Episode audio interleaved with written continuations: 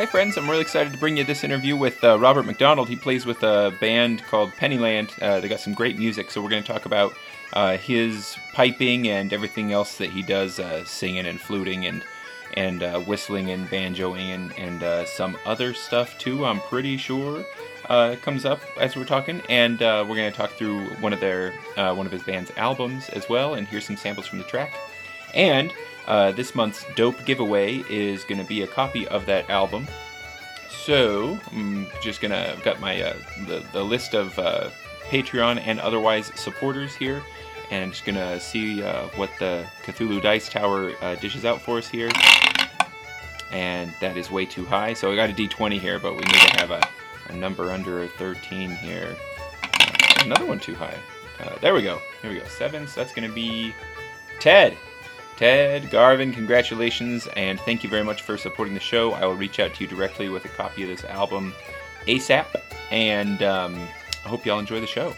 Uh, Robert's a really cool cat and a really pleasant person to talk with, so thanks again. Bye.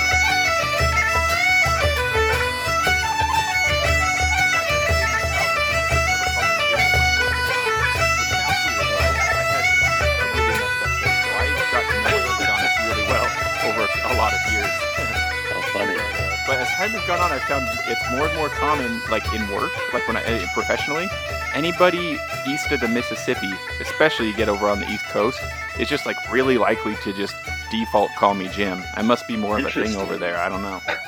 But that's uh, funny. Yeah, at this yeah, point, similar. I'm Jim to most of my coworkers and to a lot of my like music associates as well. So it's very okay. comfortable for me either way. Yeah, that's a tricky thing. It's similar. My dad is Robert as well, but he mm. always went by Bob. So I could never, I could never. Do you couldn't Bob. be Bob. I know. It's taken. So, yeah, it's tricky. Exactly. So Robert is the way to go for yourself, huh?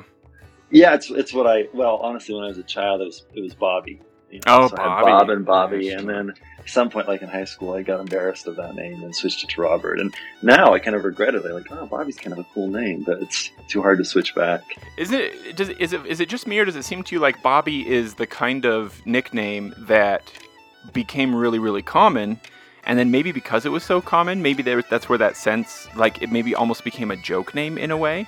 And so maybe yeah, that's where that sense true. of embarrassment came from. But then now, because it became a joke name, it's now really uncommon. So it would be a unique thing to be called Bobby now. Yeah, that's pretty true. I, I think for me too, I, the, there was the, the girl's name, Bobby, right? So B O B B I E. And oftentimes people would misspell my name with the mm. I E. And then I was like, oh, that was embarrassing. So that was part of it too.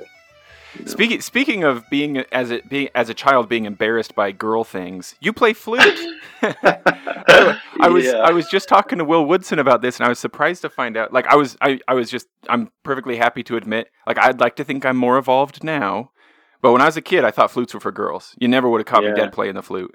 And yeah, uh, well, there's something to that, right? Was that for you too? Because like mm-hmm. I, I, I had a friend who played flute, and I didn't make fun of him for it or anything like that, you know. But I, I did it like internally. I was like, "What is he thinking? That's a girl yeah. instrument," you know. yeah. Well, I think I think that there's a in my mind. I mean, this is totally ridiculous, but in my in my mind, there's a difference between the, the silver flute, right? right oh, sure, yeah. Flute, and the the wooden Irish flute. And I I didn't grow up playing flute or anything like that. I only yeah. took up flute maybe ten years ago, and it was always the wooden flute. Yeah, yeah. So I didn't associate it that way. And in like you know in Ireland, where that's such a popular instrument, it's as many men, probably more men than women playing flute. No, no, that makes sense. So. That's that's what Will was telling me was that historically there was even like. Uh, uh, an idea floating around that women didn't have the lung capacity to play flute. It was very much a man's instrument. That's ridiculous. That's funny though. yeah, it's funny how we could have like the opposite biases. So, but but what you're telling me is like I can go ahead and revert to to my uh, misogyny or whatever it was that was affecting me as a child, and just just replace it with more specifically, silver flutes are for girls, wood flutes well, are for boys. if if you want to be a misogynist, yes, I just want to keep all my options open, so I always have right, okay. somewhere I can go but now maybe this shows my my age uh, in well and not that that's a bad thing either but um do you feel like maybe part of your uh preference to not be called bobby as a child did it maybe have anything to do with that cartoon bobby's world do you remember that cartoon no. or was that just yeah, me? oh i remember oh yeah i love that cartoon actually, yeah i love that because show too. because i shared a name with it in ah, fact yeah. i remember showing it to my my boys when they were little, and they loved it too. But yeah, maybe right because it, then it's a popular name and it's a cartoon character, and it's like a little kid. So then maybe as you got older, you didn't want to be like a little kid. Yeah. Well, and then there were things like I mean, this is this is just really specific to me, but I had a friend in elementary school that used to turn my name into Barbie, and he called me Barbie. Oh yeah, Barbie, and that was yeah. So things like that, you know. I think it was just a buildup of probably things that influenced the decision. My, my middle name is Marion. And I, so I, oh, yeah. I had a lot of those, you know, once friends found out, oh, I, I was so mad. My sister to get like to get at me, my sister would tell my new friends what my middle name was, you know. Oh yeah, that's that's cruel. yeah, yeah. Yeah, I, I, wasn't it wasn't until I was a grown up that I realized that was Howie Mandel voicing Bobby in Bobby. Oh World. yeah, I know. It's so great. He's so funny. funny.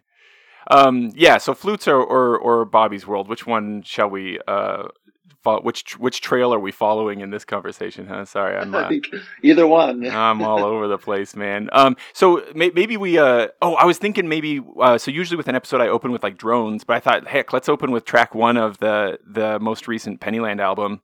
Um, that Scots on the Rocks track.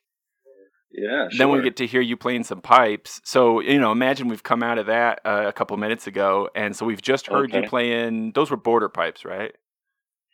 Um, on that track, I don't remember now, I, because that album had a, had Highland pipes on some tracks and border oh, pipes. Oh, maybe they were. Yeah, I think those. I think those may have been borders. Oh, I just said yeah, Highlands. I, I, think that I think so, I've got some friends who are going to get mad at us if we say Highlands and borders. We have to oh, say okay. Great Highland pipes and border pipes. oh wow! Well, if we say big pipes, that's what I like. Big there you go. Big pipes, pipes, little pipes. Yeah, that's the way. I got that from Barry Shears. That's what he used to say. He'd always calls Highland pipes big pipes. The big pipes. Yeah, that's perfect. Yeah. Yeah, speaking of yeah. Barry Shears, do you know the guy? Because you, you you do some you do Cape Breton stuff. Have you met him? Yeah, well, I, I know him. Um, I probably I don't know how well he remembers me. There was a time when I was in pretty regular contact with him. So I um, I was introduced to Cape Breton piping through Larry Erdman, who I know you know. Oh yeah, I know Larry for sure. Yeah, yeah, yeah. Larry's great. So he he was my introduction into that world, oh, and then cool. he knew he knew well. He worked originally with Hamish Moore mm-hmm. and got introduced and turned on to Cape Breton music through Hamish Moore, and then kind of through that ended up finding his way to Barry Shears. And so he knew Barry Shears. And there was a couple of years in a row where he brought him out to his home here in Utah and workshops with mm. a small group of people. So I met Barry um, in those workshops. And then, um, uh, so I did a I did a master's degree in folklore, and my master's Dude, thesis was that the coolest thing in the world to study. It was pretty cool. It, it, was different than what I thought I was getting into, actually, which, oh, which really? was fine. I, yeah, I mean, I went in there totally with the idea, like, oh, I'm gonna, I'm gonna study music and I'm gonna study folk music, and I did sort of do that. Um, but in retrospect, ethnomusicology may have been a better fit for what I was looking for. Yeah. Because, they, and then folklore is an interesting field. I think they often say about folklorists that they spend as much time trying to define what folklore is yeah. as they do actually studying it. Yeah. So it's a tricky thing to explain and you kind of get, like, you can get a feeling for what it is. Um, but then trying to explain it to other people can be, can be tough. Dude, so, I, am an armchair folklore enthusiast, so like in no way am oh, I like cool. qualified or anything, but like I've often dreamed that like if I ever do make a stab at higher education, that that's that's like top of my list is is something to do with folklore. Uh, which maybe I would be disappointed. I don't know. Did Did you ever like? No, probably not. Because I like the stories and stuff. You know, like the yeah. Like, like, Tolkien had this essay that I reference all the time called Mythopoeia. It was kind of a, a, a response to C.S. Lewis kind of dismissing the value of myth and legend. And Tolkien was kind of being like, no, no, it's actually maybe the most valuable thing in the world. And that's the kind of thing that gets me like, yes, this is the righteous truth. you know, like yeah, myth right. and legend is very important. Yeah, I, I'm, I'm with you on that. I mean, and that's where that's where the field really started was with mm. um, myth, legend, and fairy tale. Like then the collecting right. of those stories and the sort of how it, how it kind of became a a field that was a cross between anthropology and um, the study of English literature, really. Um, so oftentimes, you know, that's like the perfect setup if you're going to go into folklore is to have both. I had a I had a bachelor's in English literature and I had a minor in anthropology, which oh, set, me, yeah. set me up well to go into but how much but, how much was music a, a, a, motivator to go that direction too? Well, honestly, Cape Breton music was a big motivator. Oh, that was, I see. That yeah. was always my intention. So I, yeah, so I, I, met Larry and I started playing at his sessions and learning a lot about Cape Breton piping. And then was that down in Barry Shears. That was down in in um, oh Springville, yeah, Springville, yeah, yeah, Springville. Sorry, yeah, in Springville. And then I met Barry Shears around the time, like around the time I started my my master's program. Mm.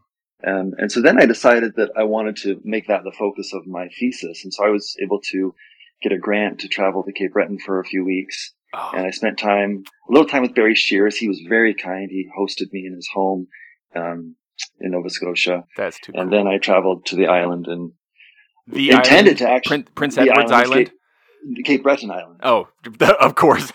Yeah, yeah, yeah. here I am. Here I am thinking of Anne of Green Gables, and well, they're they're they're close in proximity, and, and I, we're talking assume... about Cape Breton.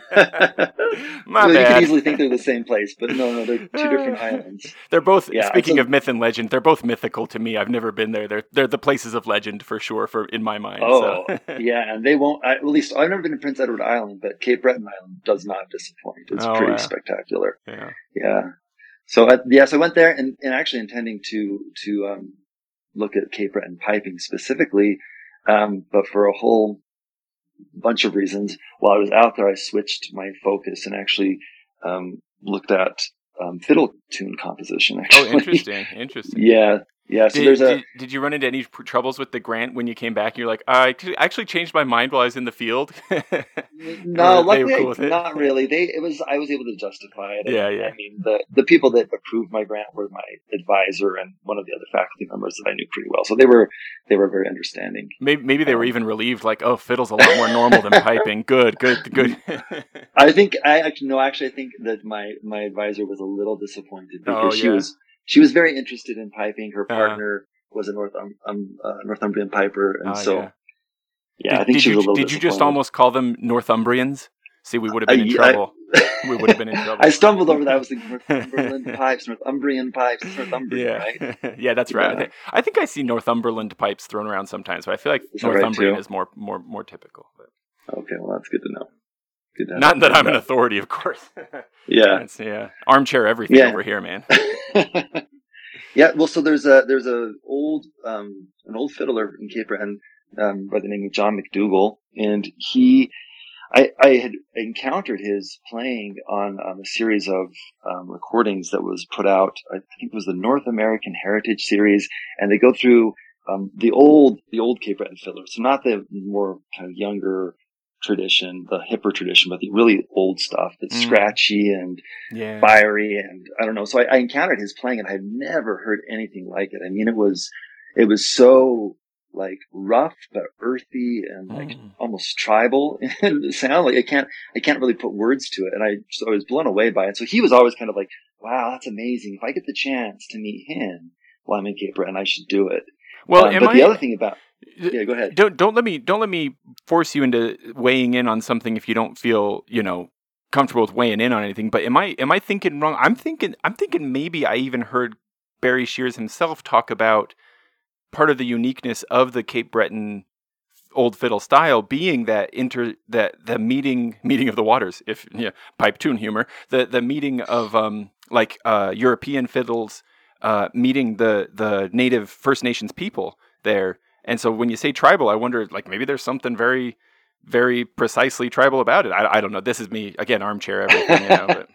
well, are, are, you familiar with not, that, or is that is that a thing yeah, that people talk about? That's not what I just to clarify. That's not what I meant by tribal. I guess I, that's maybe not a good word to use to describe. it. It's hard to find the right words, but mm-hmm. but I do know what you're talking about because I, from my experience, there are kind of two schools of thought mm. about Cape Breton fiddling. One school of thought says, actually, this is the closest we can get to um, like 17th century Scottish fiddling. Gotcha. It's much closer to what that is than modern Scottish fiddling, which was influenced by Europe.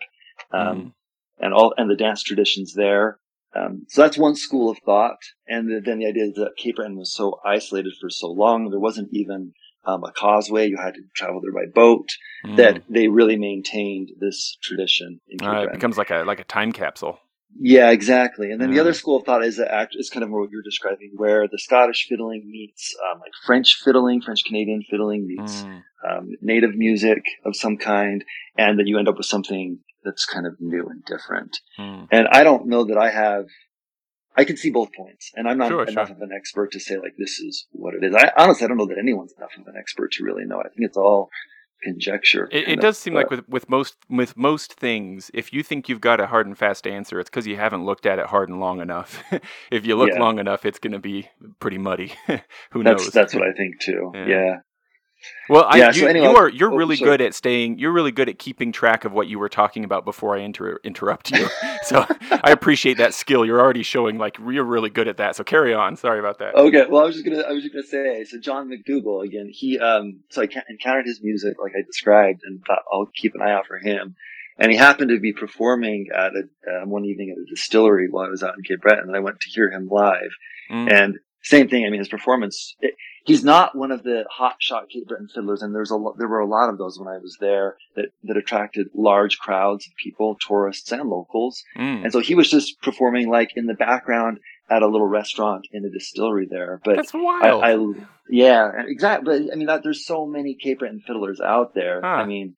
They're like a dime a dozen out there. So that was the gig he had that night, and I went and heard him, and then went up to him afterwards. and like, "Can I, can I come and talk to you? I want, I want to interview you. I want to find out more about specifically his his tune composing. So I had mm. read an article about him before I had traveled out that he um, had composed. So okay, let me backtrack a little bit. There was a famous composer in Cape Breton music known as Dan R. MacDonald, and he is suspected to have composed around 2,000 um, tunes, fiddle tunes, which is a lot. Yeah, you know, and uh, um, you know, and he's he is probably the most influential Cape Breton tune composer.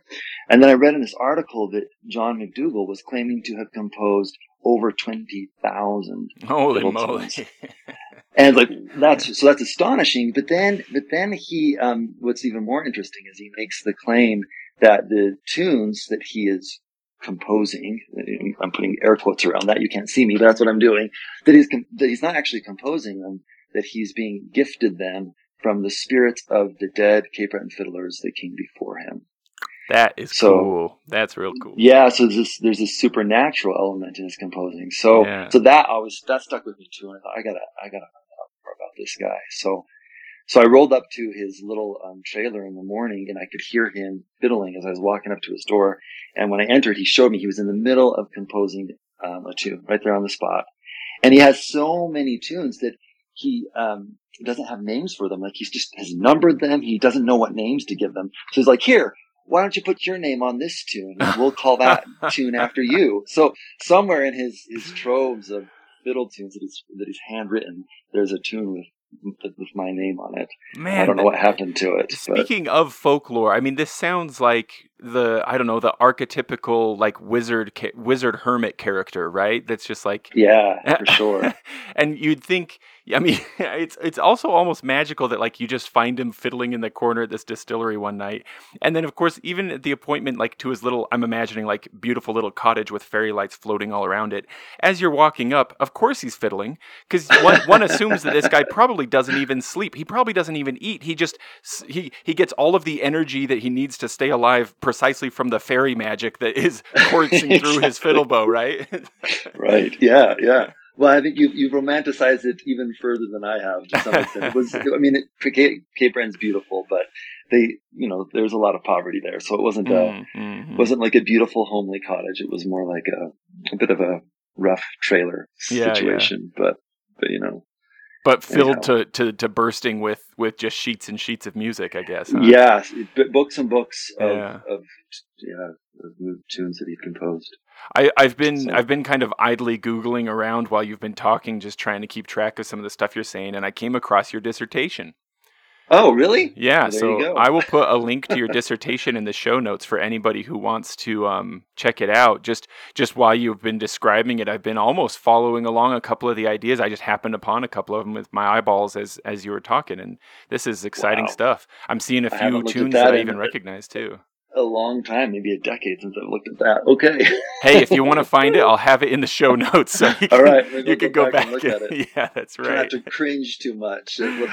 Ain't that always the way, right? There's, oh, but you, I, I bet, I bet this will be one of those situations where you'll go back and there will be some things that you'd forgotten that you cringe at, but I bet there will be some things you'd forgotten that were actually really insightful and good, and you'll remind you, and you'll go, wait, who wrote this? I wrote this? Oh, good job. well, I hope so. That's very generous of you to say. oh, I'm sure. I'm sure that'll be the case. That's super cool, man. So, so then maybe actually let's put if if you're cool with it, let's pull in another track from that um uh, how do you pronounce that track name? Is it Pain? Uh, so yeah, that is the that is the um, or the, the album name. Gaelic, yeah, but it's also Scottish Gaelic for Pennyland. Oh, that's so perfect. That's, Double perfect. Yeah. Well, um, track five is called Fairy Love Song. So since we're talking fairies anyway, what do you say we we maybe listen to a sample of Fairy Love Song? Sure, sounds great.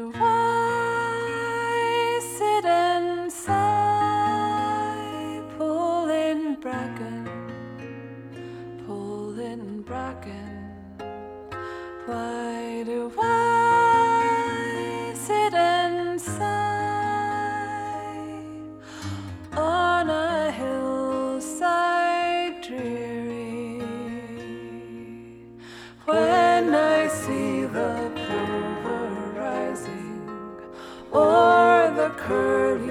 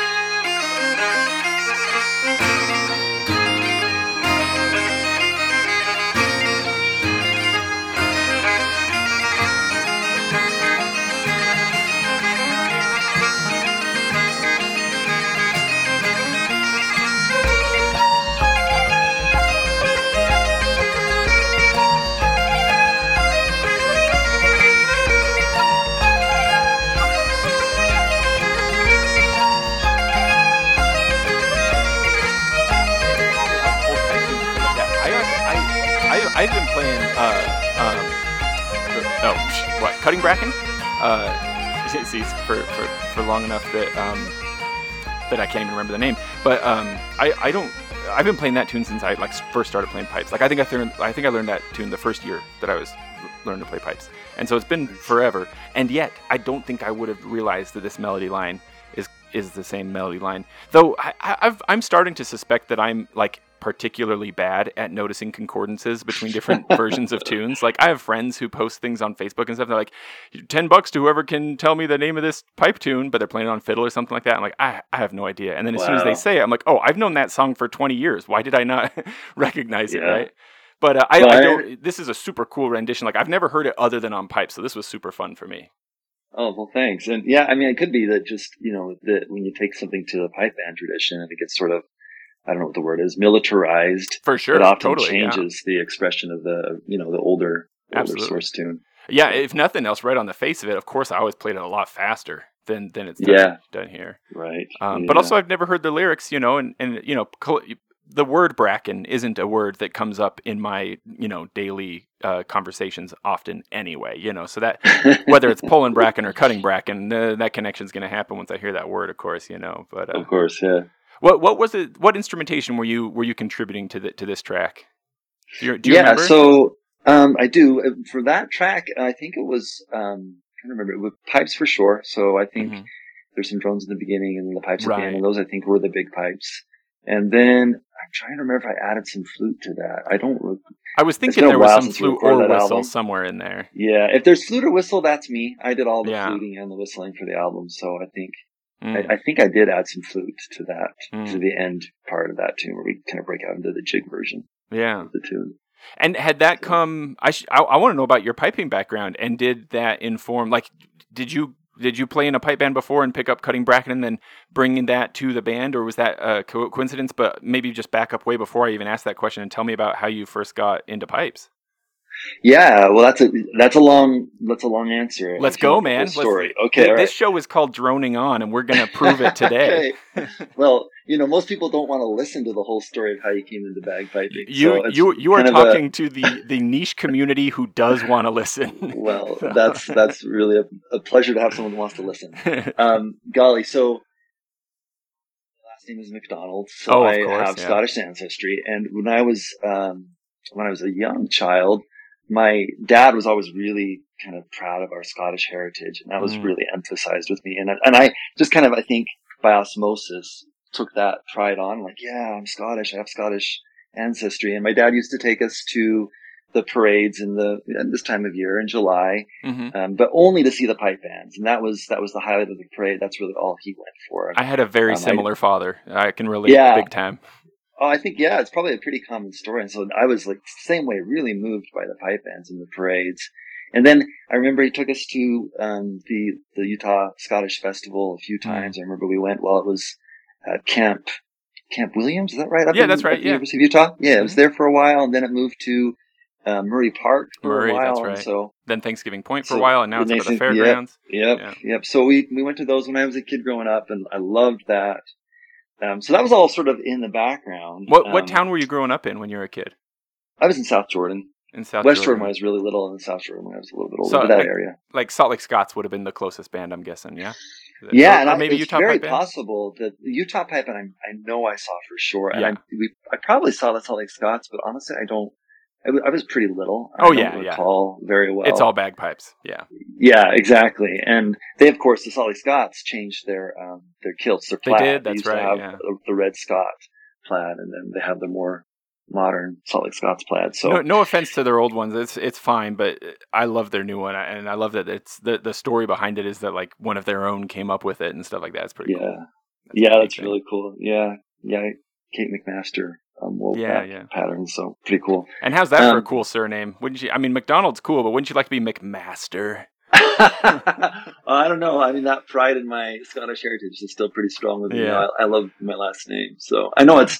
I know it can be a, a cliche or it can be associated with the fast food chain, but I still love it. No, look, man, I have I've fantasized of changing my name just to add a Mick or Mac to the beginning and just leave the rest the same, you know, or an O yeah. apostrophe. I could go Irish either way. I'd be it'd be cool. Yeah, yeah. There's nothing nothing more Scottish than putting a Mac in front of your name. That's right. carry on. Um, yeah. So, and then my my dad always said this is probably a common story too that he was going to learn to play the pipes. And one year for Christmas, I remember my mom gave him a Blackwood practice chanter, a really nice one. Yeah, like, yeah. Okay, I'm going to learn to play the pipes. And then just year after year passed, and he never did. And at some point, I don't remember exactly what happened when I was a teenager. I, I must have expressed either I expressed some like level of interest in the pipes, or maybe I didn't, and my mom just thought, hey he might want to learn instead of mm. my, you know, my dad. And so one year for Christmas, I got a really, you know, crummy wooden practice chanter with a plastic mouthpiece. Oh, I know. Came with like a, yeah. Yeah, a cassette tape with some recordings about how to play and a little instructional booklet. And, if you're lucky, the tone holes actually go all the way to the board, but they don't always.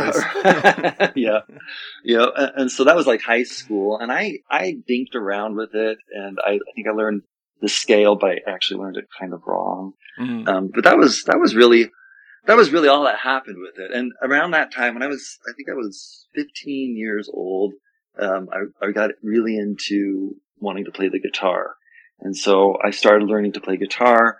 Um, I played in a really terrible, terrible punk rock band when I was a teenager. But um, but look, man, like a garage teenager punk rock band to say it's re- to say it's really really terrible is to say it's really good. That's exactly what it's supposed to. Be. Is that what it is? Really? Absolutely, oh man. That's have, the authenticity coming through. That that I will never share with anybody. Get it's, it on the internet. Come on. It's never, never, never, never. Um, but it was a but it was a good experience, right? It was a good musical experience for me, and a good experience for my you know the first time of, of playing with other musicians, which is a whole skill unto itself. Yeah, um, yeah. Very different from playing by, your, by yourself. The, so. the, there, there is something so special about the punk tradition that came out of Scotland specifically in like the late '70s to, to like the mid '80s or so. Do, do you feel like that? Were, were you drawn to that in particular? Maybe that had something to do with Scottishness, or was it just like punk is cool? I'm going to do whatever kind of punk is around. It was more the latter. I, sure, honestly, sure. the the punk choice wasn't even really mine. I, I was interested in a lot of different music. Mm-hmm. Um, more alternative rock, honestly, than punk. But oh, my right on, yeah. my friend, who was the drummer, was more interested in in punk, so he kind of brought that influence to the group. That's but, cool. Like I said, I mean, to even call it anything is is doing it more justice than it deserves. Was this one of those situations where like you showed up to the first band practice and and were like, maybe by next time I'll know some chords, but let's go. Pretty much, we were all learning together, so it was like it was really my neighborhood group of friends, and we all picked up different instruments and just started learning how to play together. So in, sometimes in it works. It was, sometimes it, it well, it did in the end. I mean, we were all yeah. we were able to actually play songs. well, it's great to have other people to feed off of too, to all be learning together. Yeah, yeah, exactly. And to be all kind of the same level. So you're yeah, not just yeah. this really inexperienced musician trying to fit in with more experienced musicians. I, have heard, I don't know if it's true, but I've heard that this is how UB40, the, the British reggae band, got together. It was like oh, a group of friends, and maybe this isn't true, right? But this is what I've heard. It was like a group of friends, none of whom were particularly musical, and they were all just like, guys, we're going to start a band. Everybody pick an instrument, and they all just like basically went into a, a, basement and came out 90 days later as UB40. wow, how cool. That's a great story. Whether it's true or not, I, I want to believe Let's that. not look it up, huh? yeah. Yeah. So anyhow, I, I, so around that time, so that was my teenage years. Um, I was picking up guitar. And then um, around, I think I was a senior or maybe a junior in high school, a friend of mine, and this is, this is going to come out of left field, but it'll all kind of come together hopefully a friend of mine introduced me for the first time to the band Jethro Tull. Um, oh. which, yeah, which at first I was like, what is this? this sure, is, I was always yeah. kind of interested in classic rock, but this was just something totally different. But he was the, the biggest Tull fan I have ever met for sure. Maybe that's possible. I mean, his room was plastered in Tull art and Tull posters and really? yeah, so, so I couldn't help but being like sucked into that world. And so through him, I got really into Jethro Tull. And for maybe, I don't know, a couple of years, that was one of my go-to bands I listened to more than any other. Um, and of course, you know, everyone knows that the signature sound of Jethro Tull of is course. Anderson's flute. So Heck so that yeah. wow, the flute is really cool. And then and, a, and that's your track. manly flute too, man. That's that's your that's your silver flute played by. I don't, maybe he's not. I don't know. So there might be some um, some differing opinions about how manly Ian Anderson is, but but, yeah, yeah, that's I mean, that's true. The rock tradition. entering into the uh, the uh, very limited worldview of my own childhood, right? Like just the association with like this cool band. That's how. Oh, okay. That's how you make yeah. the flute legit. That's where a dude could play flute, right? this is my teenager in me speaking. yeah, and maybe and maybe there was a time when tights and cod pieces were the most manly apparel. I, I don't know. I'm not sure. Fair um, enough but there's there's a track that they did on their album "Song from the Woods" that um, it's called "The Whistler," and he actually plays a little Generation tin whistle on it. So I was really into Tull I saw that and I loved that track. and thought, okay, I'm going to learn to play the tin whistle. Yeah, yeah. Um, and and I mean, there's a lot of converging influences. And at the same time, um, one of my favorite movies was Waking Ned Devine. Oh, which has such a just good movie such a good movie. It has an amazing soundtrack, and of course, the whistle playing in it is wonderful. I remember yeah. there's this one scene where they're it's like the uh, the funeral procession, and it, the the procession is being led by the sound of a, a tin whistle. So there was that in the back of my mind too. Mm. Um, and, and actually, I'm just realizing another influence. And I was a big, I was a big Trekkie growing up. And there's, um, for anyone that's really into Star Trek: The Next Generation, you'll know that there's an episode where Jean-Luc Picard picks up a tin whistle and learns to play it. Yeah. That's so, one so of that the one of the most too. beautiful episodes. It's the one where he gets yeah. to live an entire life in a simulation of a dead planet, right? Of a dead civilization. That's the one. Yeah. yeah. That's a good one. Apparently though that whistle actually was not functional. it doesn't oh. actually play. Oh. Um, it was auctioned for a ton of money, but it doesn't actually work yeah, so that's that's super funny. And I think okay, again, this is a story. Maybe we shouldn't look it up because it's delightful to think about. I think if I remember right, I've heard somebody talking about how Patrick Stewart wasn't comfortable like pretending to be musical like he, he knew he couldn't do it in a convincing way and so they actually had somebody else who had an idea how to play f- whistles reach their hands around in the frame where he's playing it at the end where he picks up the whistle oh and is like gosh. remembering and it's somebody else's hands on that whistle but wow. i think i think i heard that i don't know that's an amazing story. I hope that one's true too. Also, the next generation, my favorite Star Trek, and it was there something subconscious about the word generation and how generation whistles are a big deal too? Was that mm, maybe yeah, I don't know. that's a, I think that's a really interesting observation. I don't mm. know. Um, yeah. So anyway, all those things kind of came together, I thought, okay, I'm going to learn to play the tin whistle, and so I bought one and tried to begin teaching myself how to play. And you know, uh, on, for the basics, it's really intuitive. But sure. I wanted to play. I wanted to play the Irish style. I wanted to play like it sounded on Waking Ned Devine, and so mm. I pretty quickly realized that I needed some help. Mm. And so I just started um, looking for teachers, and I stumbled upon um, Dennis McMaster, who, of oh, course, if you probably Speaking know, the, the McMasters. Yeah, the old pipe major of the Salt Lake Scots, um, pipe major emeritus, and so he he um, played whistle. He taught whistle lessons. He taught, of course, Highland bagpipe lessons, and he um, also um, taught Uilleann pipe lessons. But I went to him and just started taking whistle lessons from um, Dennis McMaster. Mm. So did that for maybe well, I don't know, a couple of years. Was that then, was uh, that when he had that uh, Celtic Center in in Salt Lake? Yeah, ah, it's yeah. Cool, actually, the, I started I started the one in Midvale, so it was uh. a really cool little spot in that downtown Midvale area. Um, and then they moved to to uh, the, the location just off of the I-80 in, in Salt Lake City. But funny, funnily, I was I was his student during this move, and somehow I never got the memo that they were moving locations. And so one day I went, I just showed up, like came for my lesson at the old shop, and it was gone. It was like an episode of the Twilight Zone. I'm like, what has happened? Has this whole thing been like just a complete fantasy? Did it never exist? Like, oh well. And so that's so when you open up your, your your bag where you had your whistle and there's no whistle there. It's like what what's been going on? it's all been a dream, like like Captain Picard. Yeah, yeah. um, but yeah, then a few weeks later, Dennis called me up and said, "Hey, I've been oh, missing you. Where have you been?" I'm like, "Where have I been? Where have you been? Where have you your, been? Yeah, shop is is gone." But, yeah. So anyway, that that was the the Celtic Center. Um, and then after a couple of years of taking tin whistle lessons from him, I wanted to actually I wanted to learn the Uilleann pipes. Uh, oh, my interest really was yeah. Primary, yeah, I was really into in, in, Irish music, in Irish trad. And so he's like, okay, I'll teach you Uilleann pipes, but we're gonna have to get you a practice chanter, which you know, come to find out now, I didn't know back then, but nobody learns to play the Uilleann pipes on a practice chanter. You I've, learn on a practice set.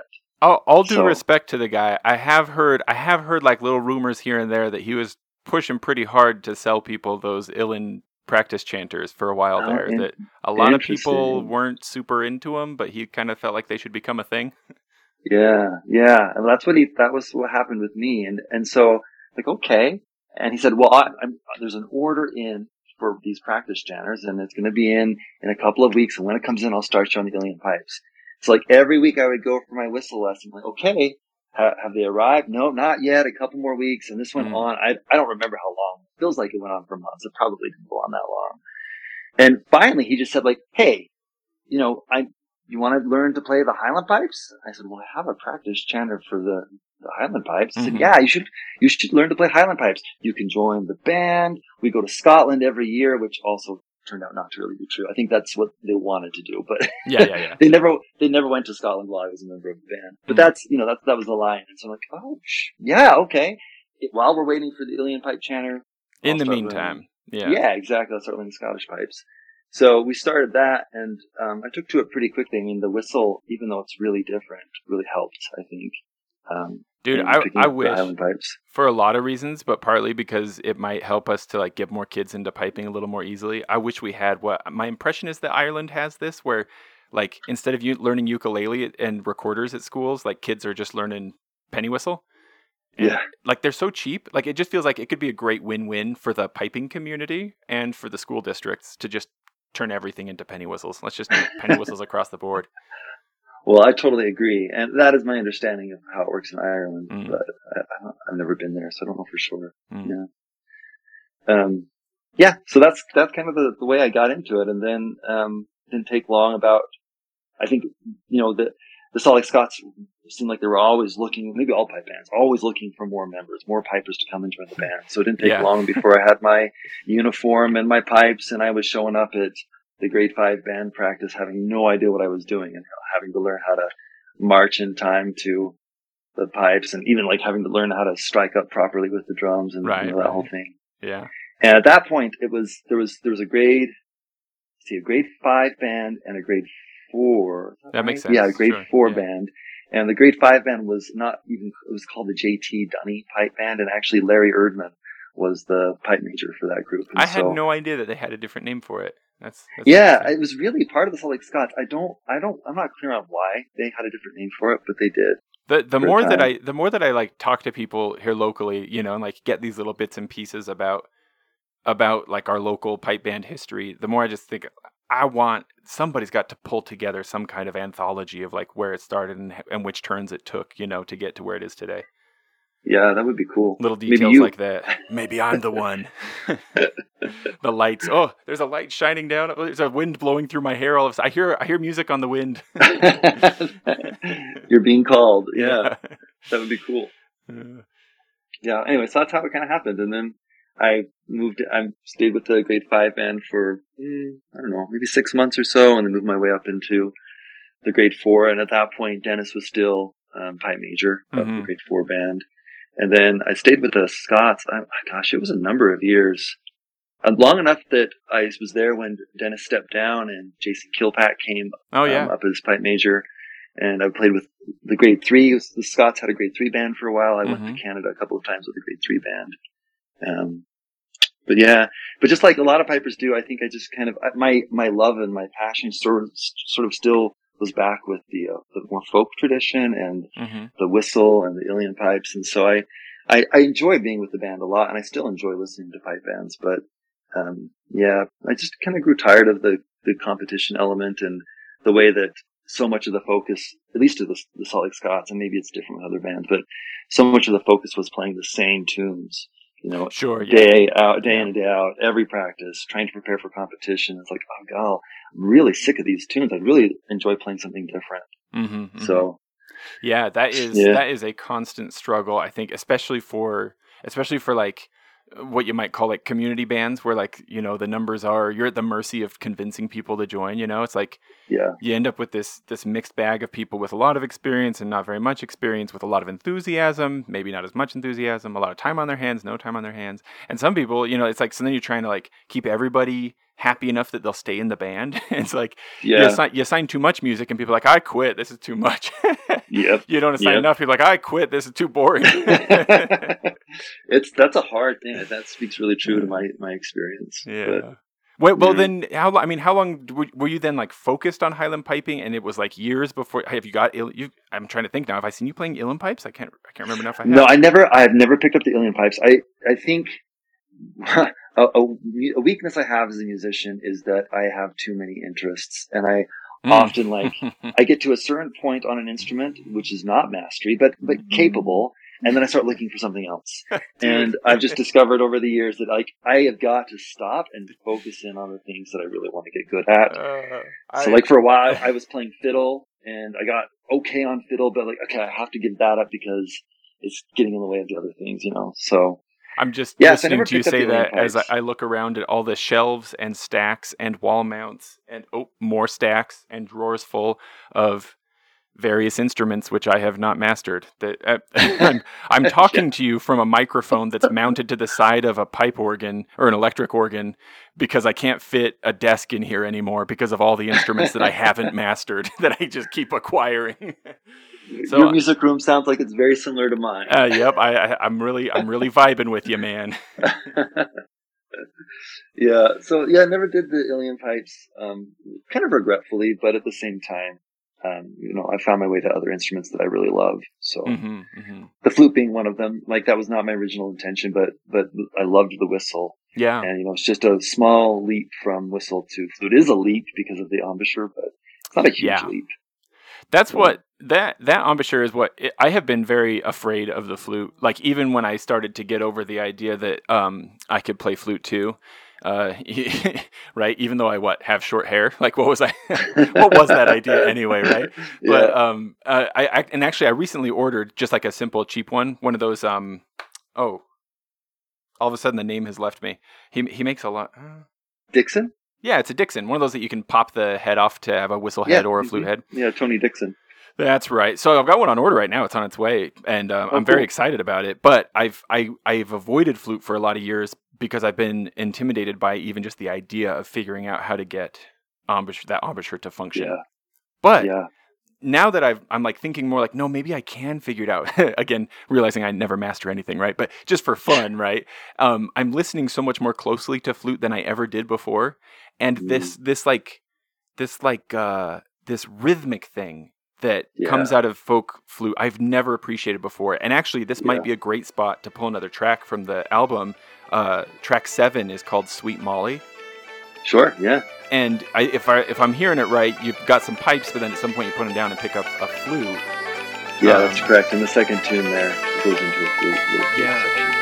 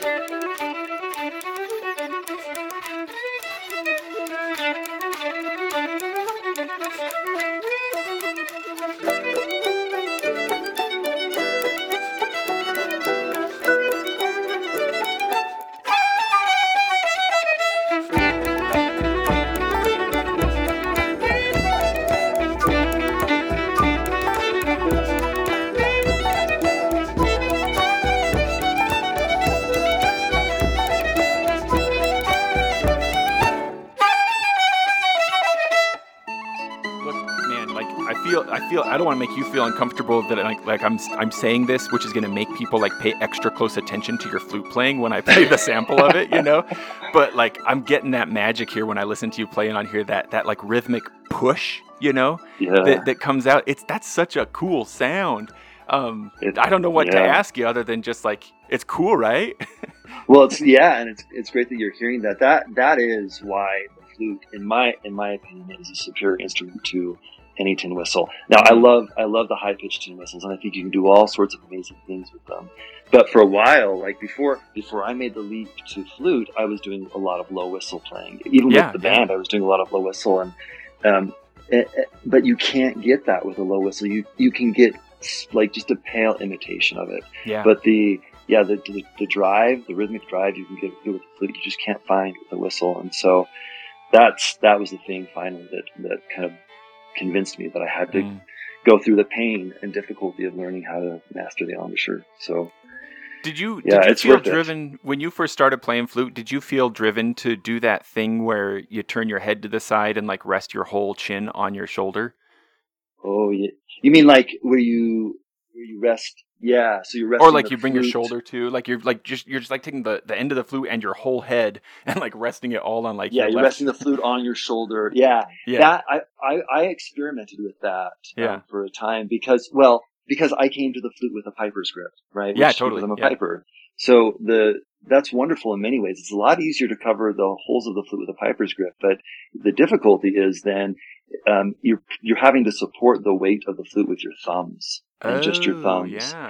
And I start to get even still, and I've been playing a lot of years now, but even still, I start to get cramps in my hands mm. when I play the flute too long because I'm supporting it with the thumbs. And if you use the the classical approach, you're supporting it more within a different way where you um, aren't just holding it up with your thumbs. You're actually kind of using the hand and then the wrist and then the arm to support the flute more. That is really so, interesting. So so it makes sense if you're using the piper's grip. It makes a lot of sense to turn the flute over and to rest it on your your shoulder. Yeah. Um, because then you've got another uh, point of stability for the flute.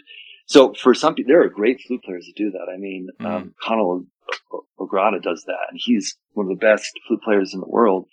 For me, I started to get neck pain when I when I did that, so yeah. I just had to I had to stop. And then for a while, I was trying to relearn my grip. I was trying to learn the classical flute grip, Mm-hmm. But I've just spent so many years on whistle and then low whistle and flute doing it, the piper's grip that it's just a huge hurdle that I don't, I just don't know that I'm going to jump it. This, this is this is one of those places where like I just like comfort myself by telling myself that a weakness is actually a superpower. Because like, like I have, a, I have a brother-in-law who's a pretty darn good flute, or, or, excuse me, whistle player, and he started on high whistles, and he's working his way down to low whistles now, and he's finding it really difficult to either get the spread or learn piper's grip, right? And and yeah. like I'm always telling my piper friends like all pipers should also be whistlers. Everybody get a whistle. And it's like you want to be cool, get like a low A or even right down to a low D. It'll be kind of unique and you've got this superpower of the piper's grip. You've already got it, you know, and everybody will be yeah. jealous of your piper's grip. But, you know, uh, of course, of course there's a reason why these other grips exist. It's cuz they're advantageous yeah. in other situations, you know, so Yeah, well, and there's a reason why so many pipers gravitate towards the low whistle, mm. particularly mm particularly Scottish pipers. I mean, in Scotland, I think the low whistle is way more popular than the flute. There are Scottish flute players, of course, but oh yeah, like you, there are whistle players. We watch any of our any of our Highland piping heroes, right? Any album that they put out, you know, whether it's Fred Morrison or, or, or, Ross Ainslie or any of these big guys who are who are our, our piping heroes, when they bust out a whistle, I mean, like, it, or, or rather, maybe what I'm trying to say really is like it's almost a guarantee that at some point to break up the set, they're going to bust out a low D whistle. That's just going to yep, happen. Yeah, exactly. Yeah, exactly. Yep. So that so that, you know makes sense, and that is a superpower. I think when you come from Highland piping to the low whistle, but then yeah, it does pose these other challenges with the flute, which can be frustrating. Mm-hmm. So then, what like you still you still do pick up whistles though? Like um, I mean, shoot, we could even pull in another track. Uh, I think sure. the the Cuckoo's Nest is one where I, I think I'm hearing you on whistle. Um, yeah, that's a low F whistle. That that's a low F. Interesting. Mm-hmm. Let's see. Yeah, I just that that was just one where I think sometimes you know you, you want that bubbly sound.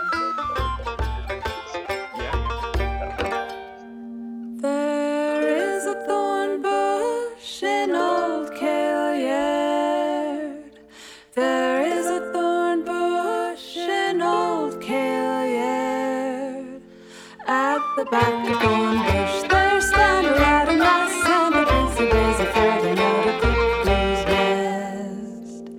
It is thorned, it is sprinkled, it is compassed all around.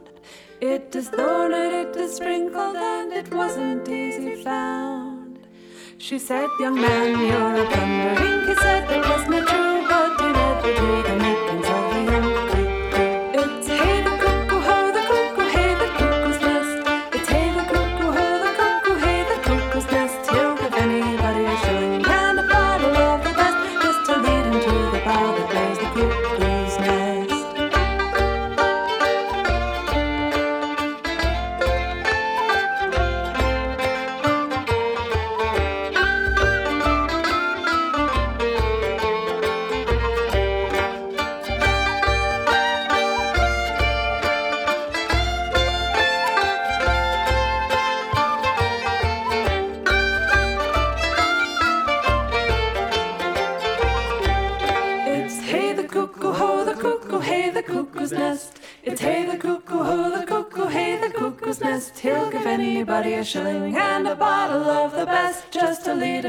bough that bears the cuckoo's nest. I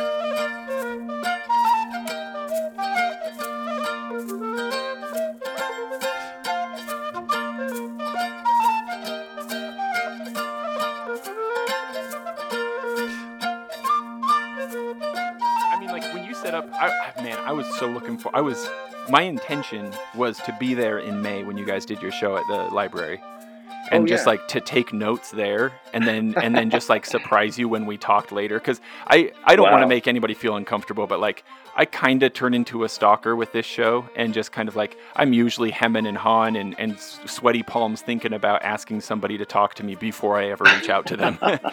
and that was my intention. But then I had a family thing come up, so I could I didn't end up being able to come. But one of the things I wanted to notice, but since I wasn't there, I couldn't notice. So now I get to just ask you directly. Was how, do you have have you figured out like a geography for how you set up when you're doing a show where you're going to be singing, piping, whistling, fluting, and what else? Tell me what else you do. Um, where like, do you have a position that you place all of these instruments in? Do you line up your whistles in order of key, right, from low to high, or something? Like, what's your strategy there, or is there none? Is it just is it just chaos?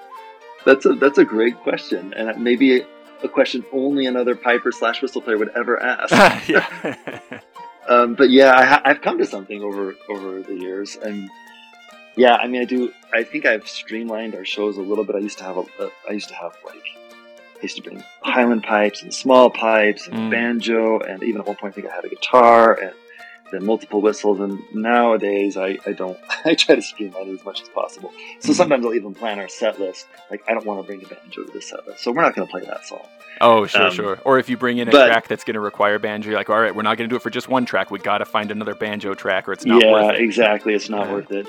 Um, but I, but with all the different keys of whistles and then the flutes, um, and even when I was doing back and forth between like Highland pipes and small pipes, Mm. obviously you need a system for that. And so what I what I did, I actually saw, um, oh, he. I wish I, I'm going to not remember his name. I saw another um, flute and whistle player locally here who would play at the Renaissance Fair um, every year. I saw that he had built himself a little um, whistle like stand. This is Uh, me just right, right now. I'm wishing I could be like, oh, that was me. No. it wasn't. Definitely Well, wasn't. It Go wasn't on. you. Yeah, uh, his name will probably come to me. Um, but he had, he had, it's just like a block of wood with uh, dowel rods kind of sticking out. Oh yeah, yeah, yeah. Really a simple construction, but I thought that's perfect. So I, I just went home and I built myself one of those stands. So I, I take that to all the shows, and that Mm. holds all my whistles and flutes, and I can set those in front of me. Um, and then I, uh, with the pipes, um, for a long time I've been using just a like a portable music stand that I can flop over and make kind of a little table, and then I can Oh, set sure. my pipes on the portable music stand. Yeah. Um, in the past, I've I've stood and sat. Nowadays, I just I try to I just sat, I just sit the whole time, which Were makes you- it easier in terms were of you ever told- position. When you were learning pipes, were you ever warned like never play pipes sitting down? You'll get a hernia. no, I was. that. I was told that all the time. The first time I ever I saw Fred Morrison sitting down to play Highland pipes, and I was like, "Oh no!" But it was a while after that that I just thought that guy's just crazy. He's just just risking it, you know, or he already had he's already herniated or something, right? And, and it, it, was a long time before I realized like, oh, skillful pipers aren't playing reeds that are like two two by fours strapped together with a leather belt. You know, like yeah. the, the pressure at which I'd been playing as a teenager was silly. and so it's like if yeah. your if your instrument's set up right, sitting down to play really isn't that risky, you know? Yeah. Well, and I've never heard that either. And then of course in the, the Cape Breton piping tradition, it's more common than not for the dance pipers to be seated rather than mm. to stand because you have that footwork that they do, right? So the oh, fiddlers, oh, yeah, of course, yeah. are keeping time with their feet and the old Cape Breton pipers would do the same thing. It's like a little simplified Cape Breton step dance, um, which I love. I love the sound of that so much. Yeah, yeah, it's really cool. Barry Shears does a really nice job with that. He that was part of that was one of the things he actually kind of taught us in his workshops was how to how to stamp your feet in the Cape Breton style. I keep thinking that like not I'm not the guy to tell Barry Shears what to do, obviously, but like I I mean, armchair, not even armchair dancer here, man. I'm not a dancer by by any stretch of the imagination. Once again, when I was young, that was for girls, right? So I, am only very recently beginning to appreciate that, like, a lot of the music that I've loved and played for a long time makes a lot more sense when taken in the context of dancing. But, um, yeah. So I would never tell Barry Shears what to do. But it does seem to me like it would be an awesome thing to follow up Play It Like You Sing It with Play It Like You Dance It. Yeah, no kidding. Yeah, we were we were lucky in that workshop because, of course, um, Dennis's one of Dennis's daughters, Erin McMaster, is a really good Cape Breton step dancer. Oh yeah, and so she was there for maybe I don't know if she was there for the whole workshop, but for certain certainly for some some of it, and so she was able to do steps and show us some steps. So I, I don't remember if it was there that I learned it, but I, I do know like the basic steps, the real step and the jig step and the strathspey step mm. for Cape Breton dancing, and it is helpful mm-hmm. to have a mm-hmm. sense for that for yeah. sure. When did you um like speaking of singing? Uh, I think did I think I hear you singing in that uh that track. Uh, is it pronounced Sularoon? Su- Sula, Sularoon. Sularoon. Sularoon. Yeah. Mm-hmm. Yep. Yeah. Yeah. I do sing in that. Um, just just some harmony, some some low harmonies in that song.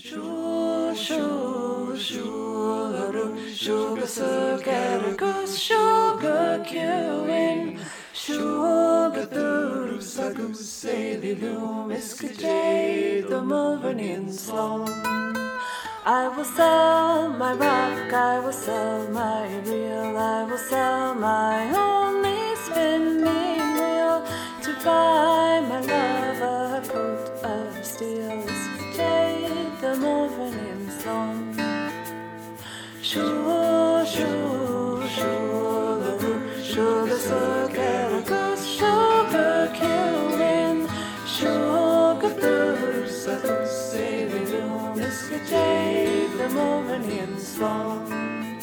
I will dye my petticoats, I'll dye them red, and it's round the world I'll beg for bread until my parents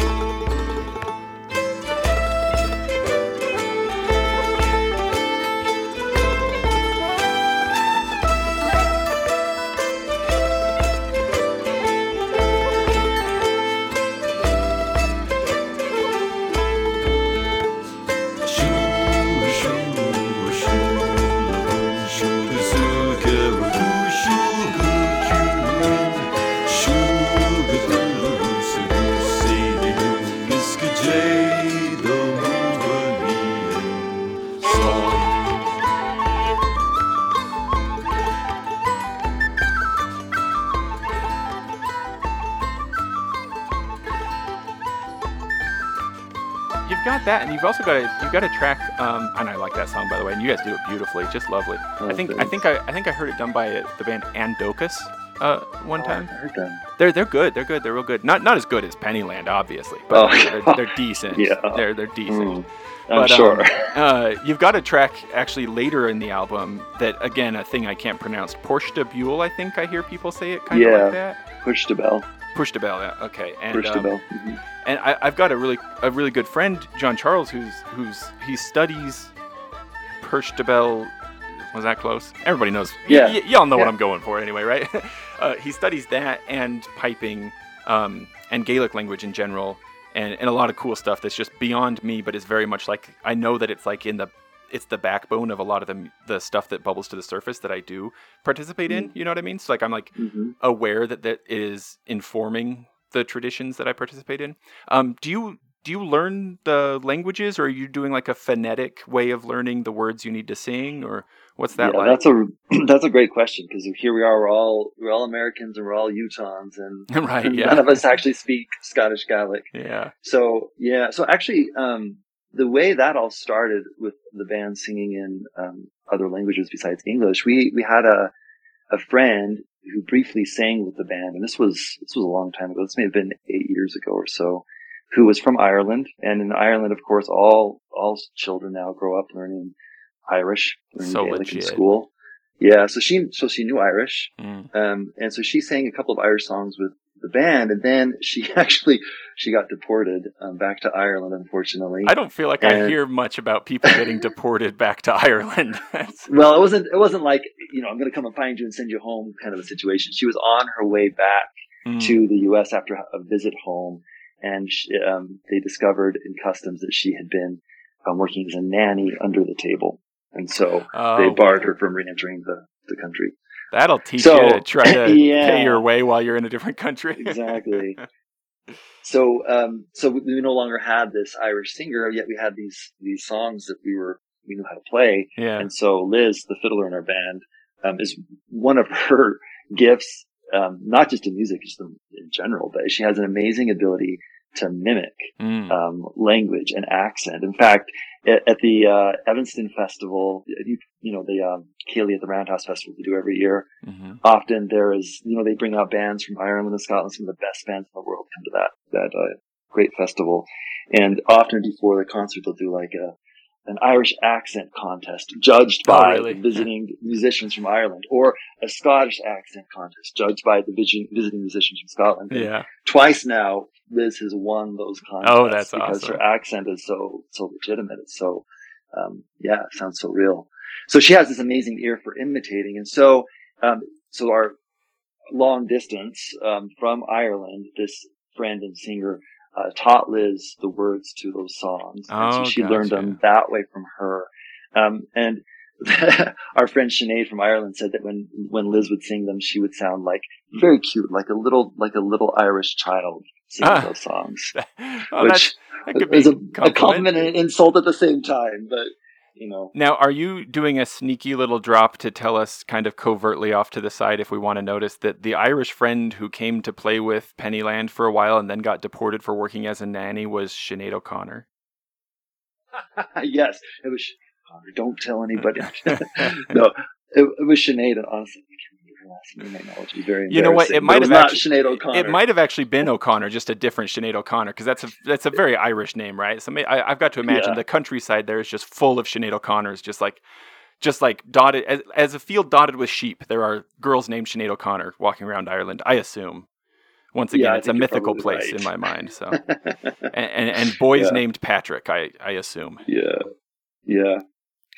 So, so when we started picking up the Scottish songs, the Scottish Gaelic songs, Mm.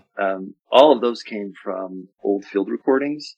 Oh yeah, Uh, my so impression of- is that that's where all that comes from, for sure. Yeah. Yep, yep. So that's how we learned them, and then it was just a matter of Liz, in combination with some research. So Liz would listen Mm. and try to imitate, and then I would find the words as well. And anything we were unclear about, I would just go to like Gaelic pronunciation guides and try to like figure Mm. out how how to best approximate this. And so I would be, I would be rather embarrassed to have a, an actual Gaelic native Gaelic speaker listen to our versions of these songs, then yeah, sure yeah. there are big errors.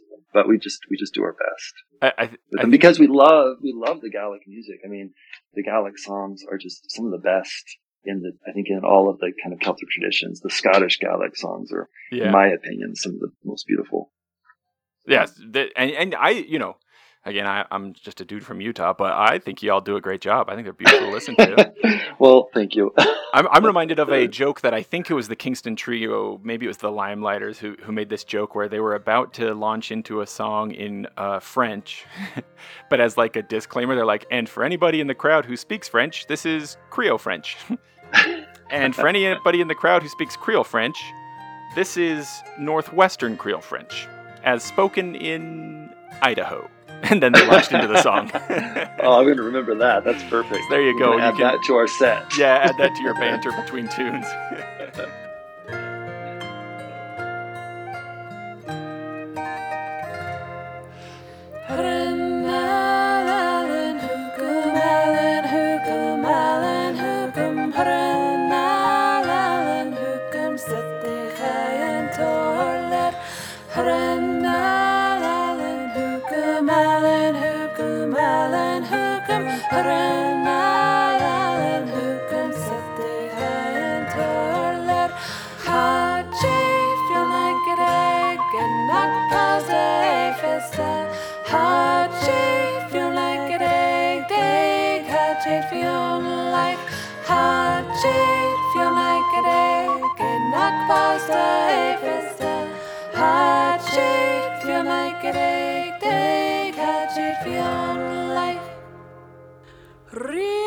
Gogen nach hin mor bukel an en gafna Rele gogen nach hin mor bukel an en gafna Rele gogen nach hin mor bukel an en gafna Rele gogen nach hin mor bukel an en gafna Skenors tene hanne kassen skane kassen gada Kin ke gir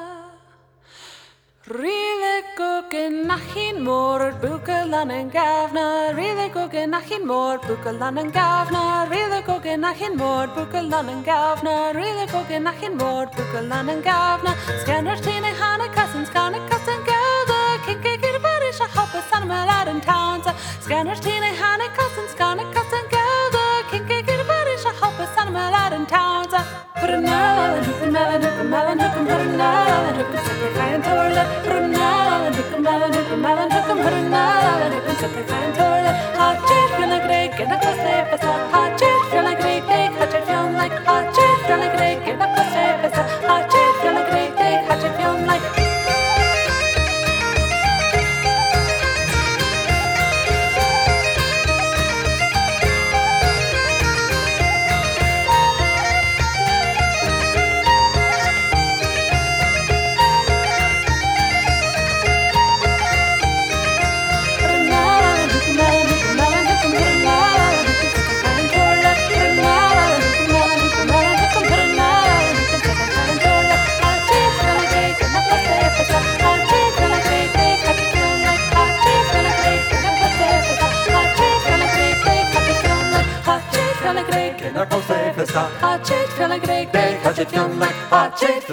fjellag deg, en dag på seg festa. Hatchit fjellag deg, deg, hatchit fjellag.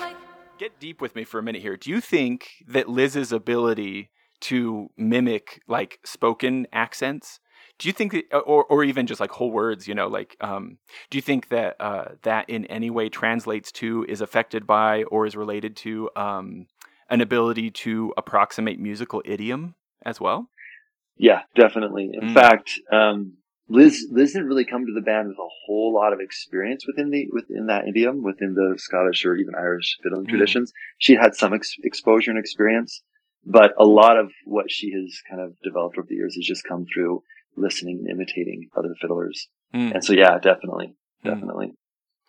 I, have neglected so far to ask you more specifically about the band. I should I should clarify that in the show notes I'll have the name of the band spelled out and a link to the Bandcamp page and to the the website and stuff like that. But um, Pennyland is the name of the band. I, I really this this album this Pain album. Mm-hmm.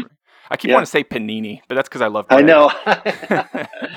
that's uh, the problem with Gaelic words. Right? Yeah, yeah. There's all these extra letters, or apparently extra letters. Right. Yeah. Yeah. It's it's it, it is like it does feel very much like just like um uh like a uh, uh, uh right? Like yeah, exactly. really 11, 12, 14 letters. How many? How much does it take?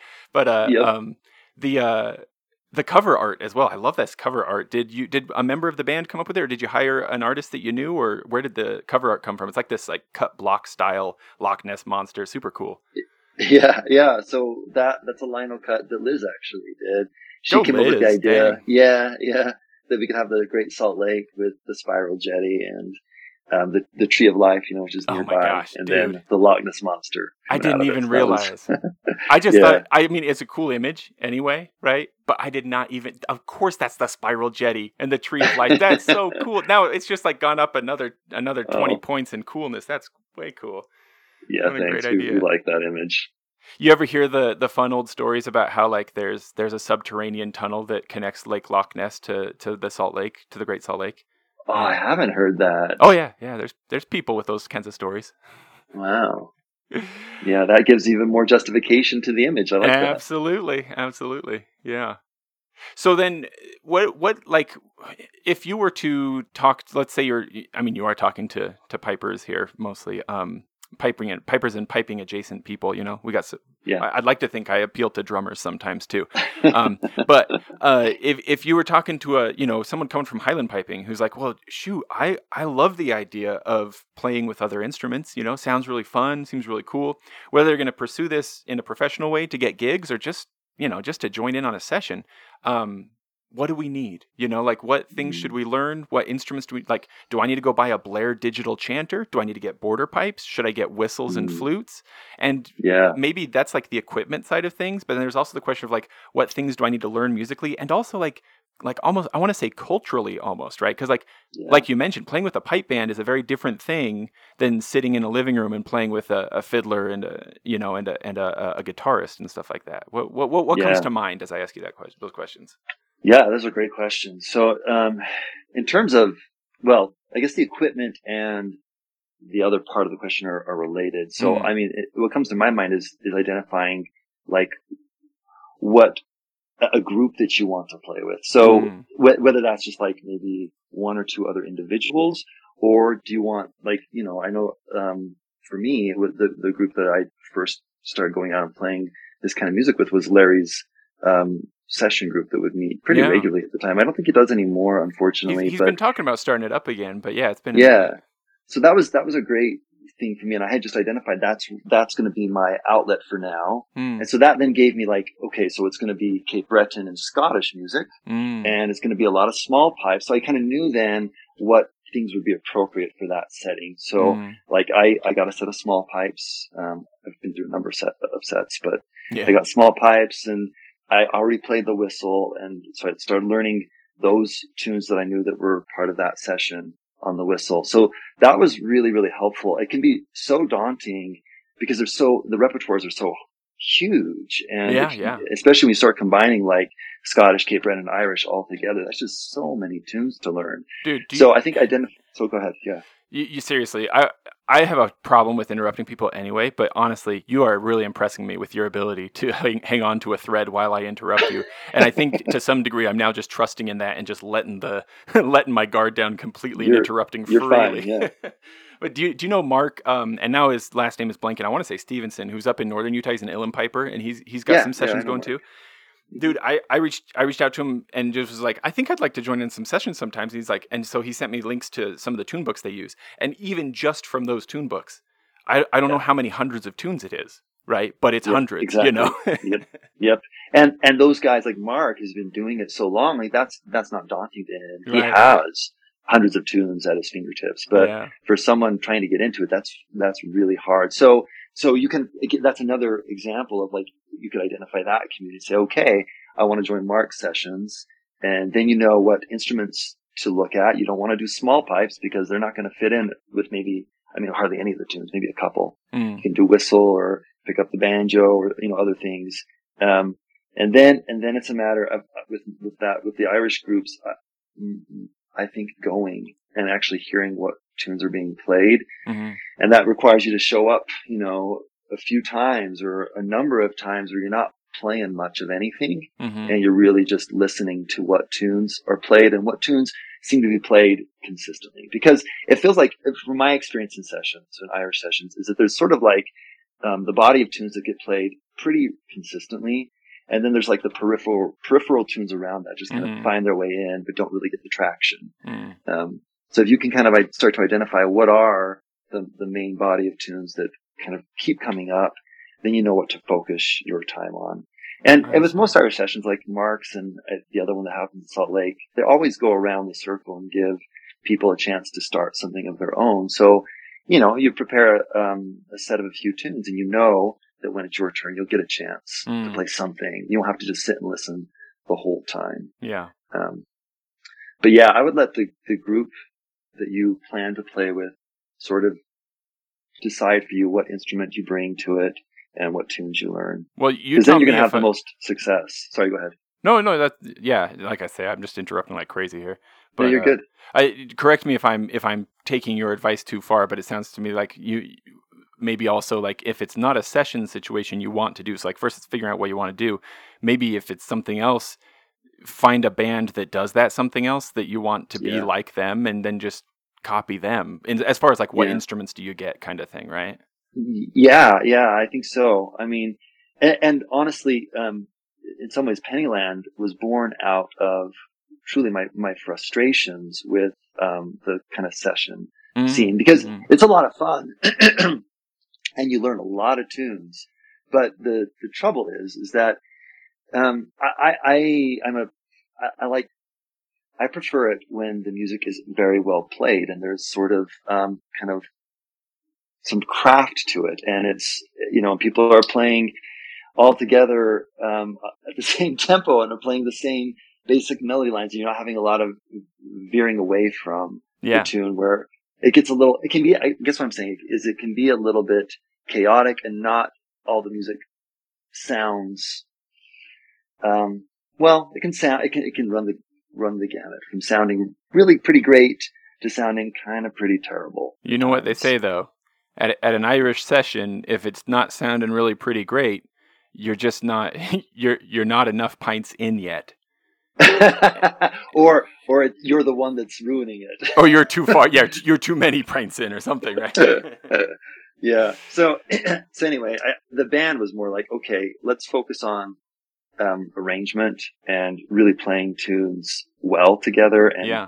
not just everyone on melody. How can we, how can we vary things and spice it up a bit and bring harmony and, you know, that kind of thing, which is, which is honestly in the, at the end of the day is, is more interesting to me than the, um, session scene. But you know, this hmm. is me as an as a different person, like taking this tiny little snapshot of your life that's you know not at all a fair assessment or anything like that. But it starts to feel to me like I can almost draw this like triangle shape where it's like you you you you get what's good out of being in a pipe band and get you know and recognize some of the things that just aren't jiving with you then you get what's good out of playing in a session and recognize some things that aren't quite jiving with you and you kind of create your own thing that's right in the middle where there's there's some rehearsal and some sort of like arrangement and and preparation of specific tunes, but also there's a lot of variety still, um, kind of a thing in the middle.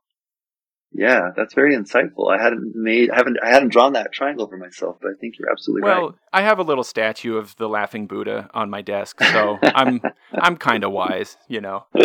yeah. Soak it in there, you know. As I work on my spreadsheets, I get more and more enlightened when I'm sitting near it. So, so, so then, um, what, like, what, what else do you like as a guy who plays with pipe band, plays with with you know like a, a trad band and stuff like that. Like, what are what do you listen to? Do you, is it is it trad stuff and pipe stuff all the time, or are you disconnecting from that and listening to a lot of like I don't know, you know, funk music or something totally different?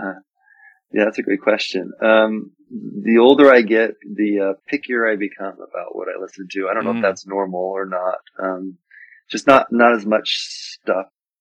Mm-hmm. I don't know, tickles me as it, as it once did. Yeah. Um, but I, I would say I listen to a lot of of folk music, and some of that is like Irish trad. Mm-hmm. Um, I've gotten more interested in. So my introduction into the world of like Irish traditional music was was bands. I really loved the band, so I listened to a ton of Lunasa, who I oh, still sure, really yeah. respect and like. Yeah. Um, but but as I've you know grown up a little more and I've listened to more and more of the music and I play more of the music, I find myself drawn more and more to just solo playing. So like pure drop solo playing. That so I have like, stuff. Gotcha. Yeah. So, so I listen to a fair amount of that. Um, yeah. and then I still have the bands I really love right now. Like, I love, I don't know if you've listened to Skipper's Alley at all from Ireland. I haven't, no. I'll, I'll, oh my gosh. Yeah, they, they actually were one of the bands that were brought out to the Evanston Festival oh. a number of years back that we actually performed at the festival with that same year. And were um, you already they, a fan they, of theirs? So that was like a really big. I had not you? ever been. No, I had never been exposed to their music. Great way for it to be their, introduced, huh? Yeah, I thought we went to their evening concert and was just totally blown away. Maybe the best concert I've ever. Did you turn to. to your band and be like, "We're giving our slot to these guys. I want to hear the set again." uh, well, my thought was like, "How can we become these guys?" Like, yeah, yeah, yeah. this is this is unreal. Um, and then another great Irish band I'm really enjoying that apparently um, the members of Skipper's Alley and the members of this band were all in school together. Um, but the Bonny Men are a really fabulous Irish trad band, and they their most recent album is is just brilliant. Mm. So I, I have the and then in, in, the Scottish tradition, I really love Van Dàimh. It's a oh, I have listened to M H. Yeah, yeah, they're great. They also were brought out to the, the Evanston Festival, um, so I got to see them live there too. Yeah. But they're one of my favorites. And yeah. then I just you know I love the classics. I love the chieftains. You can always go back to the chieftains. Course, there's just yeah. a wealth of stuff there. So yeah, my my my good friend uh, and Andrew O'Sullivan, who's who, who, interestingly too, he also he also does some some Gaelic language uh, uh, uh, study and stuff like that, and is has turned me on to some insights in in terms of like how how the spoken language informs some of the music that we then play on pipes in some ways. But mm. um, he's he's the guy who most often I'm seeing post a tune and he says, you know, identify this tune and I totally can't. And then he tells me what it is. Like, oh yeah, of course. yeah. He introduced me to Dàimh not too long ago, and I'm sure glad he did. It's been so cool to to catch up on their albums because they just didn't they just put an album out like this year, like a, even like a month or two ago, or was it last? If year? they did, I missed it. The last one I know of is the what is it called? Out of it's a yellow cover mm-hmm, with mm-hmm. um, like a, a sailor on the front with his arms folded. Is that yeah. the one you're talking about? I think that is one thinking of, and so this might be yet another situation where, of course, the world revolves around me, and so new to me means new to everyone, right? You know? yeah. like I well, just, one, I just was, found this yeah. guy Seamus Ennis. Have you have you heard his stuff? He's very underground, right? he's, he's awesome. I love Seamus Ennis. yeah, I think that album came out maybe two years ago ish. Yeah, yeah. Or maybe right before the pandemic. I I got an early copy of it from their their guitarist, um, Martin Ross, I think is his name. He and his wife um, were doing a tour in the U.S. and they came to perform a little concert in Provo that I got to go to. Oh, and dude. he secretly he secretly sold me one of their new albums under the table. Like, here, you can have it. Don't tell That is too cool. So yeah, he's great. He's like one of the best performers I've ever seen. He's like part part musician and part comedian. His yeah. like talk between sets is so funny and so yeah. good. But anyhow, that, yeah, awesome. and I guess besides besides the the trad stuff, so I do listen to a lot of that. But the other thing I've been really listening to a lot lately is um, is American um, traditional music. So like old time music. Yeah, That's yeah. been kind of my new passion for the last few years. I, I picked up the five string banjo and been trying to learn fiddle tunes from from our tradition. So have you have you been doing any of that claw hammer style playing on your banjo? that's what I do. Yeah. So the well, I play I, with the Pennyland. I play um, Irish banjo, so Yeah. tenor banjo, but but clawhammer is what I'm doing on the five string now. Yeah. Look, Robert, if if you and I ever find ourselves with absolutely nothing else to do, I please teach me how to play clawhammer. I've had I've had a banjo for so many years, and I keep, I swear I think I've actually put time into it. Like I think it's not just an idle dream. Like I've tried, I just cannot get it to work, and I that's Yeah. why I want to play banjo. So like I'm doing all these other things with it that just like aren't what I wanted, you know, and I can't do the thing I wanted.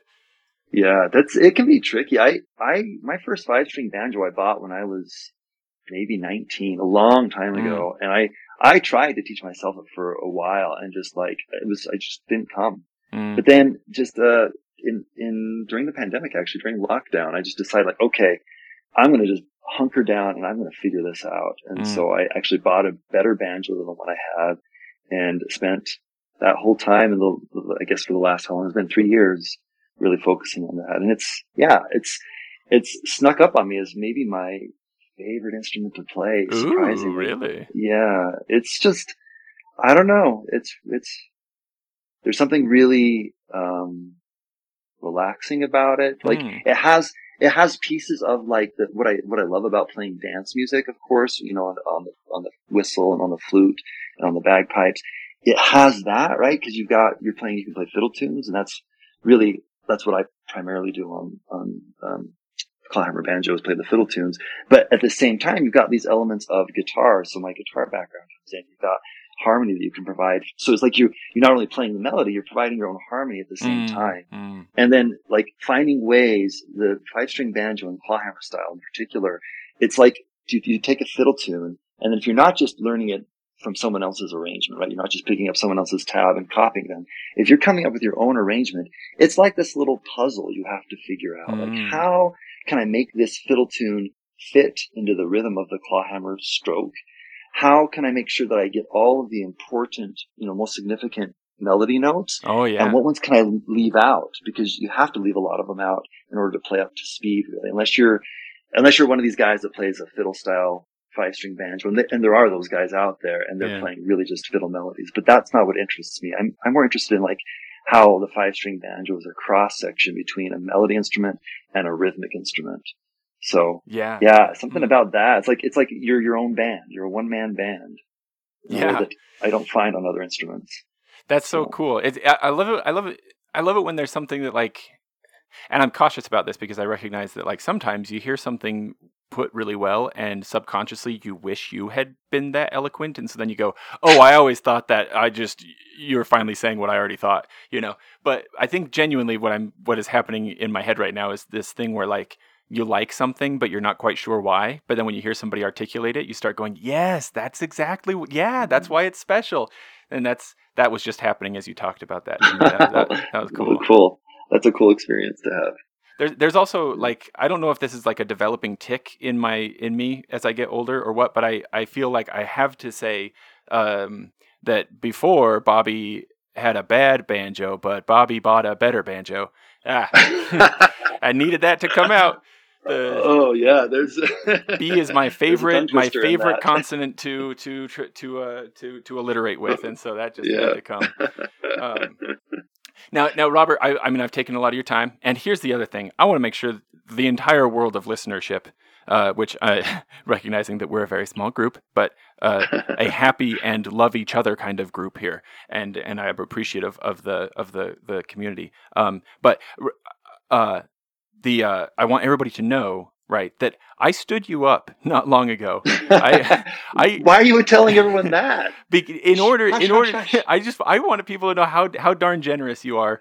Uh, you've been so chill and cool about it. I don't trust my brain for a lot of things, and it's less trustworthy all the time. Other than like forcing me to say alliterative verse, apparently. But the um, the the calendaring thing has just become more and more of a thing that I just outsource completely to my computer. And I told you that we were good, and I told you I'd send you a calendar invite, and then I didn't even set it up, and then you emailed me one day, and I was like, "Who's this guy? Oh my gosh!" and totally had missed it. and you were totally cool to read and like like here we you, you've just been so cool. I appreciate it. You're very uh, even keeled, and I, I think that's admirable. Um, well, well, thank now, you, and I appreciate your transparency about it all. Well, yeah, no need for that. Once I've screwed up enough times, there's nothing left to. There's no there's no reputation left to salvage, honestly. So that's the thing. um, so I was thinking, if it, if it works for you, Robert, that a cool outro. Actually, you did that um, like consolation concert um, that's on YouTube, and I thought that that uh, here's another word I can't pronounce. Bane Edara. Bane Edara. Oh, Beinn Eadarra. Yeah, that one. Yeah. I, I thought it was so pretty and I thought that would be a lovely closing tune. Um, yeah. So if that works for you, we'll do that one. But before we do that, I want to try this thing that we've we've never done before. So if it crashes and burns, it's my fault. But knowing that you've studied folklore and that you're into music, and uh, being aware that the Beatles were trying to put together a uh, a, ver- a film version of the Lord of the Rings that they would star in, right? Oh, I didn't know that. Oh, did you not know about that? Oh, that was a thing. No. They, yeah, yeah. Oh, it never word. happened. Unfortunately, the Tolkien estate wasn't into it, but they wanted to do it. I wish they would have. Wow. Okay, well, with that now in mind, starting with Jethro Tull. Okay, Ian Anderson, right? Mm-hmm. He was our he was our flautist and stuff like that. Okay, we're we're gonna cast a new there a new Lord of the Rings movie. Okay. Wow. So, and we're gonna fantasy cast it from folk musicians. Okay, so we get to use our folk musician heroes. You know, um, like I don't know, maybe Seamus Ennis will be like one of the wizards, but will he be Sauron or will he be Gandalf or Saruman or Gandalf? Mm. I'm not I'm not sure which one. Um, okay, so but here's where I want to start. Definitely Ian Anderson from Jethro Tull, young Ian Anderson with all his hair and everything, right? Um, yeah, he's Tom Bombadil. That's that's my submission. he's got to be Tom Bombadil. Wow, that's that's I, that's perfect. I wouldn't have thought of that. Isn't that a perfect maybe, fit? Maybe Gandalf, but no, Tom Bombadil. Yeah, even better, right? He's got to be Tom Bombadil. Yeah. Okay, so now your turn. Any Mm, any is- trad any trad musician that comes to mind, what Lord of the Rings character do you want to cast them as? Oh my word, this is a hard question. Hmm. We probably can um, edit out all of my think time. I can. I can. Uh, we'll, we'll see if I, anybody who's stuck around this long is probably going to be chill with some think time. No problem. And keep it, and like my mind's racing right now too, trying to think of anybody else. Like there's an immediate click in my brain. It's like, dude, that guy. Yeah, that's that's really good. Okay, I think I would submit um, Paddy Moloney, Uh-huh. right? So the chieftain's front man, and he has to be a hobbit of some kind. Yeah. Um, probably, probably Bilbo. I'd say Paddy Moloney is Bilbo. That's beautiful. So what about um who is uh see now I, I said I, you know I'm getting nervous from from this myself. I shouldn't have set this up, but the the the the really cool rough and tumble looking front man of the Dubliners. What was his name with the big orange fro? Oh, oh, oh. Um, golly, I can't think of his name. I don't know who you're talking about. Right? Ah, Yeah. this is have, this have is to ridiculous. Google it really quick. Yeah, that's okay. So that guy, though, and it'll it'll come to us either via the internet or our brains will do the work to to get it to us. Um, that guy, Luke Luke Kelly, Luke Kelly, Mm, Uh, yep. um, Luke Kelly. What if he is Aragorn or Strider, right? But like he's Strider Aragorn, right? So like he's like the rough and tumble version of Aragorn that they meet in the tavern. But like through the course Mm. of the story, he becomes like more and more ennobled, and by the end, he's like this noble Yeah. king version of of Luke Kelly Yeah. um, taking That's over in good. Gondor. Yeah, I like that. If if you've got one more, give me one more. If you don't, I won't put you under pressure to do it. Okay, I think I, I think let's see. So I, I wanna I wanna place Shane MacGowan somewhere in it. You know, the front man from the Pogues. Oh yeah, for sure, for sure. Yeah, yeah. Look, But- it may, it's it's where? probably it's probably so mean and not nice, but Ah. I couldn't I help think thinking of his teeth, you know, later on in life, Oh, especially, and uh, oh, that's that's pretty darn Gollum-y. Or yeah, yeah, well, yeah, yeah. I think you got it. I think it has to. It's some. He's amazing, but I think that's a fit. I, I mean, and and maybe in like a very sympathetic way too. You know, it, there are Yeah. elements of sadness in both stories and tragedy. you Yeah. know. Yeah. Well, so that that said, let's go into that tune. Do you do you have anything you wanted to tell me about that tune before we listen to it, and we'll just kind of fade off into it? Sure, yeah. Um, so that that tune is pretty special to the band, just because we learned it um, directly from Julie Fowlis, the great Mm. uh, Scottish Gaelic singer. So she um, she came out to do a concert at um, oh gosh at the University of Utah. before the pandemic. I'm trying to remember, maybe a year or two before the pandemic. Mm. Um, but they just randomly, I think they just had time for her to fill and didn't know what to do with her. And so randomly the university reached out to Pennyland and said, Hey, do you guys want to come and do a workshop with, uh, Julie Fowlis? oh, like, wow. Yes, please.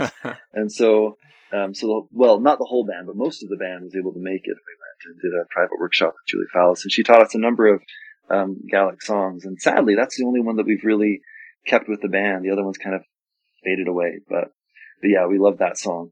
And it is an example of uh, puirt à beul, but it's a it's a modern composition. So most puirt à beuls are traditional, um, you know, really old traditional tunes with words that have been passed down. Who knows where they came from? Mm. But this was an attempt by, and I don't remember the man's name now, but um, a contemporary Scottish musician to take um, a, a really popular uh, tune in the tradition and turn it into a puirt à beul. So he wrote all of those Gaelic words mm. and put it to the music.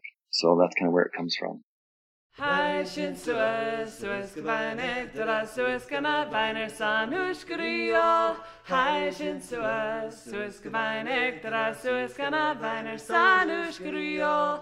Ekdra, Ekdra, Suez Gabane, Dara Suez Kana Biner Sanush Griol. Ekdra, Ekdra, Suez Gabane, Dara Suez Kana Biner Sanush Griol. Hai sin Suez, Suez Gabane, Dara Suez Kana Biner Sanush skria Hai sin suas suas gebain ektra suas kana bainer sanu skria Ektra ektra suas gebain ektra suas kana bainer sanu skria Ektra ektra suas gebain ektra suas